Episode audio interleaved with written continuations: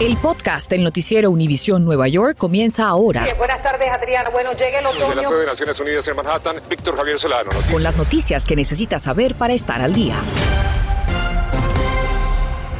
¿Qué tal? Buenas tardes. Te saluda Adriana Vargas Sino. Y Víctor Javier Solano, como siempre, gracias por acompañarnos. Brooklyn tuvo una hora sangrienta con tres incidentes separados este domingo. El primero ocurrió a las 3 y 40 de la tarde en la plataforma de la línea del tren C en Shepherd Avenue, en donde un hombre de 29 años recibió un disparo en el torso durante una pelea. Y 20 minutos después, a solo 14 cuadras de distancia, balearon a otro individuo en la cabeza mientras se encontraba en un deli. También a las 4 de la tarde otra pelea se tornó violenta cuando dos personas fueron apuñaladas en la avenida Nostran con Atlantic. Precisamente para combatir el alza en la violencia, hoy más oficiales son desplegados como parte de los nuevos equipos de seguridad en vecindarios. Precisamente Adriana, el alcalde Adams, hizo el anuncio hace apenas unas horas y Peter Ortega habló con el vocero de la policía de la ciudad de Nueva York. Así es, luego de su lanzamiento oficial el 14 de marzo, hace exactamente siete días, el día de hoy la policía de la ciudad de Nueva York ha agregado cinco nuevos equipos de seguridad en los vecindarios y para conversar sobre este, esta nueva incorporación tenemos aquí al sargento Carlos Nieves, el vocero de la policía, y también tenemos al capitán Jerlin Moya. Muchas gracias a ambos por esta entrevista. Eh, cuéntanos, Carlos, ¿cuáles son estas cinco nuevas unidades y a qué áreas van a afectar? Eh, sí, claro. Bueno, la semana pasada eh, hicimos el anuncio que iban a haber 26 equipos en todas partes de la ciudad. Hoy estamos anunciando que vamos a aumentar por cinco equipos. Eh, dos van a ser en el condado de Manhattan, uno en Brooklyn, uno en Queens y uno en Staten Island. Ahora, para que la gente sepa, eh, ¿cómo se están cerciorando de que no se cometan los mismos errores del pasado, sobre todo de los prejuicios raciales tan criticados? Bueno, el departamento está hablando con personas de la comunidad, estamos hablando con los fiscales y eh, aprendemos de los bueno, errores que hemos hecho en el pasado. So, con esa conversación eh, analizamos y pensamos que tenemos un programa que es mejor como uh, lo hacía en el pasado. Eh, Jerlin, cuéntame, el hecho de que ahora no es tan sorpresa porque están más vestidos como policía, ¿eso no afecta a la operación? No, eh, eh, yo diría que es bueno porque en uniforme no hay duda de que son la policía y muchas veces en el pasado había duda de eso cuando los policías salían del carro sin uniforme eh, pero ahora no hay esa duda. En los seis días que lleva el programa se han hecho 31 arrestos y se han recuperado 10 armas. ¿Te parece suficiente? ¿Están felices con ese logro o crees que se debe hacer más? Sí, estamos felices con, con esa producción, pero siempre se necesita más porque la, la, comunidad no necesita y hay muchas pistolas ahí, ahí, afuera en la calle. Entonces necesitamos seguir con el esfuerzo y ojalá con Dios por delante nos va bien. Y la última pregunta, eh, ahora que los has visto eh, en estos seis días, ¿de verdad crees que están actuando eh, mucho mejor que en el pasado para no com cometer esos errores tan polémicos que han sido tan criticados? Bueno, sí, ha, ha, habido mucho, mucho entrenamiento, más equipaje, más tecnología con las cámaras y todo eso. Y con eso seguimos adelante y vamos a ver. Muchas gracias a ambos por la entrevista. Yo regreso con ustedes reportando desde el Bronx, Peter Ortega. Muchas gracias a nuestro Peter. Y un espectáculo extremo termina en una tragedia para un hombre de 23 años que ahora lucha por su vida. Las impactantes imágenes son usadas para encontrar al conductor prófugo. Y Alejandro Pondis, en vivo desde donde ocurrió, nos cuenta cómo este tipo de eventos no son nuevos para nuestras comunidades. Adelante, Alejandro. Aquí todavía se puede ver en esta zona estas gomas, las huellas de estas gomas que dieron vueltas y vueltas este auto hasta que terminó con una persona metida debajo. Pero este joven de 23 años que en una primera instancia logra esquivar el automóvil, pero en una segunda parte del video se ve como cuando estaba grabando junto a otros dos hombres, accidentalmente cae al medio de la calle y el carro, bueno, le pasa por encima. Terminó con fractura de cráneo, una lesión cerebral y heridas severas en el cuerpo, por lo que tuvo que ser llevado de urgencia al Bellevue Hospital, donde se encuentra ahora en condición crítica. Eso habría sucedido en la medianoche de este viernes para sábado en las calles Bandan y Greenwich en Hudson Square aquí en Manhattan. Ahora buscan a ese conductor de ese Infinity rojo de dos puertas por haberse fugado de la zona del accidente después de haber atropellado a esta persona y las autoridades lo describen como una persona de piel oscura y piden llamar al 1 88857 pista para dar con su paradero. Este tipo de incidentes no son nuevos en la ciudad de Nueva York. Hoy he conversado con una abogada y me dice que hay dos factores fundamentales, la nueva ley de fianzas y también la pandemia. Y soy Alejandro Condis, Noticias Univisión 41. En este día 26 de la invasión rusa a Ucrania, los bombardeos no se detienen ni tampoco el cruce de acusaciones entre las partes, que a pesar de mantener negociaciones no llegan a ningún acuerdo. Y esto es lo más relevante. Ocho personas mueren en un bombardeo a un centro comercial de Kiev, la capital ucraniana. Los ataques castigan también áreas residenciales en Odessa, al sur del país. Ucrania rechaza el ultimátum de Rusia para la rendición de Mariupol, un puerto estratégico al sur. El gobierno ruso advierte que las relaciones con Estados Unidos están al borde de la ruptura luego de que el presidente Biden calificara a Vladimir Putin como criminal de guerra. El gobernante estadounidense viajará esta semana a Europa para participar en la asamblea de la Alianza Militar NATO. Infórmate de los principales hechos que son noticia, aquí en el podcast del noticiero Univisión Nueva York. En nuestra área, cientos de familias ucranianas viven la incertidumbre por la suerte que puedan correr sus seres queridos. Obtuvimos el testimonio de una de ellas. Señora Lapchiska, muchas gracias por estar con Noticias Univisión 41. En primer lugar, ¿cuántos familiares tienen en Ucrania? ¿En qué sector del país se encuentran? Más exactamente viven en la ciudad de Lviv y en, y en alrededores de Lviv.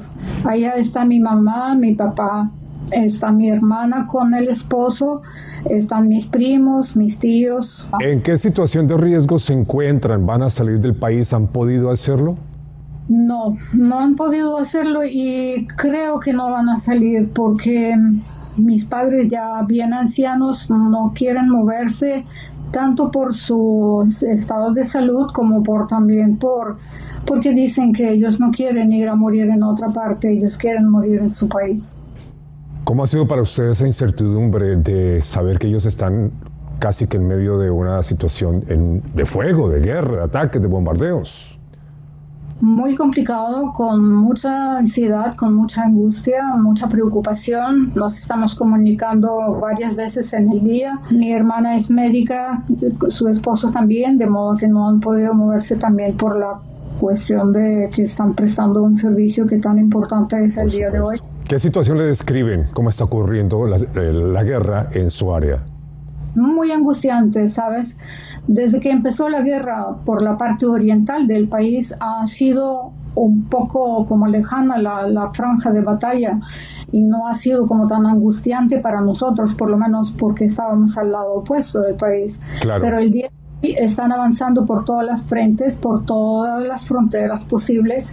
Y lógicamente hay eh, sirenas y hay eh, como avisos de peligro aéreo eh, antes dos veces al día, hoy por ejemplo hubo hasta seis veces al día. yo estoy muy agradecida que ustedes también me tengan con ustedes para contar un poco la comunidad cómo se vive, para que la comunidad se, sepa además de cerca cómo es la realidad es difícil con los alimentos, difícil con los medicamentos, hay dificultad con todo, porque no dejan, de no dejan pasar los convoys eh, con la ayuda humanitaria, eh, están bombardeando las partes civiles, lo que no ha pasado en ninguna de las guerras. Nuestra solidaridad y agradecimiento por compartir esta situación, esta experiencia tan mm. difícil con Noticias Univisión 41 con nuestra audiencia. Buenas tardes. Gracias a ustedes el horror de la guerra. Buen trabajo, Vic, gracias. En otros temas, hoy la gobernadora de Nueva York, Kathy Hochul, dice que el Estado no frenará ante la nueva subvariante del coronavirus. Hochul dijo que están monitoreando la situación y que confían que estén listos, pero que no espera un repunte mayor como hemos visto en el pasado. También enfatizó que tienen kits de prueba listos para repartir a las familias, incluyendo a los niños.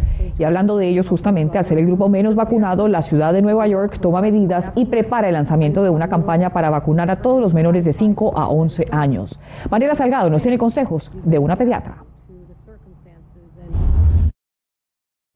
Efectivamente me encuentro afuera sin mascarilla ahora que estamos en la primavera, pero por este temor que hay de esta nueva variante, a pesar de que estoy vacunada, me la voy a poner antes de entrar a esta clínica para realizar mi reportaje y esas son las decisiones que de ahora en adelante todos tenemos que tomar para estar a salvo. La ciudad de Nueva York lanza una campaña de vacunación para los más pequeños, niños entre 5 a 11 años, a los que más les hace falta vacunarse. Y ocupada esta clínica de Manhattan donde padres entraban y salían con sus hijos, según una encuesta que hicimos, todos los niños en este grupo aquí se han vacunado, pero la ciudad dice que la realidad es otra. Y es ahora, cuando todo está abierto, cuando menos debemos bajar la guardia, nos dice esta pediatra, sobre todo ante la amenaza de la nueva variante que ya ha disparado los casos en Europa y que temen esté en camino.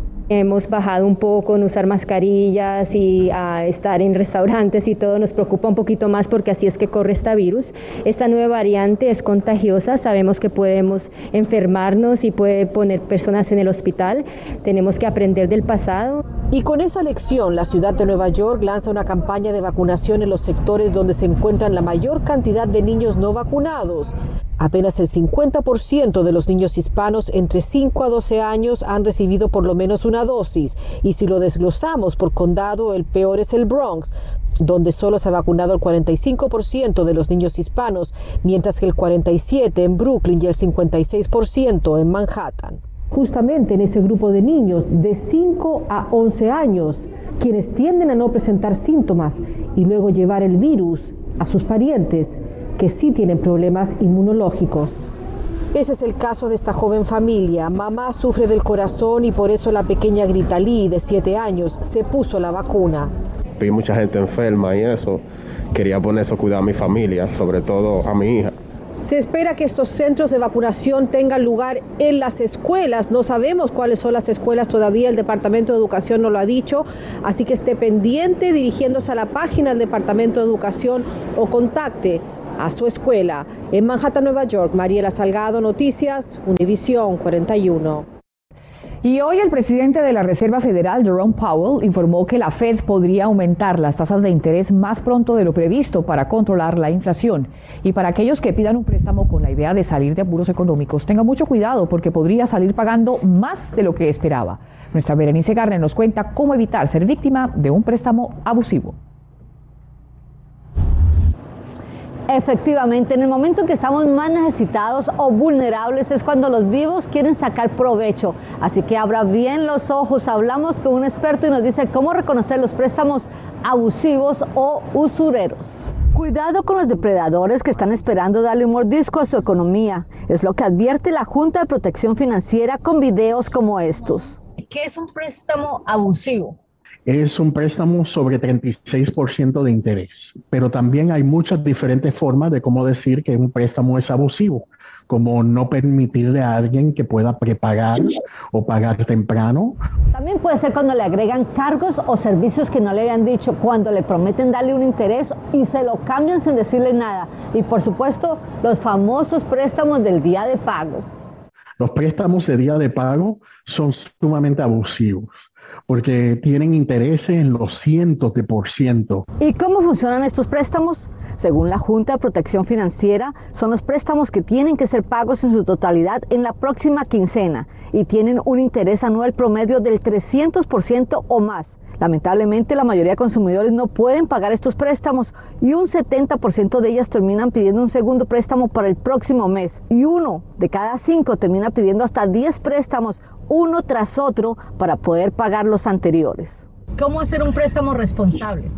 Buscar el mejor interés, no solo buscar el mejor pago mensual, asegurarse de que los costos sean bajos, que no tomen deuda que no va a poder pagar a largo plazo, porque algunas veces hay préstamos que a lo largo salen mucho más caros que el dinerito que te dan al principio. Y si está agobiado con una deuda, pídale a la compañía que le debe que le dé más tiempo para pagar.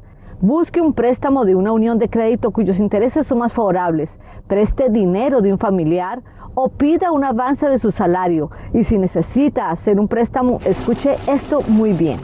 Como nos dijeron todas nuestras abuelitas, el diablo está en los detalles. Así es, eso quiere decir que hay que leer toda la letra pequeña y asegurarnos que entendemos todo lo que dice el contrato antes de firmar. Berenice Garner, Noticias Univisión 41.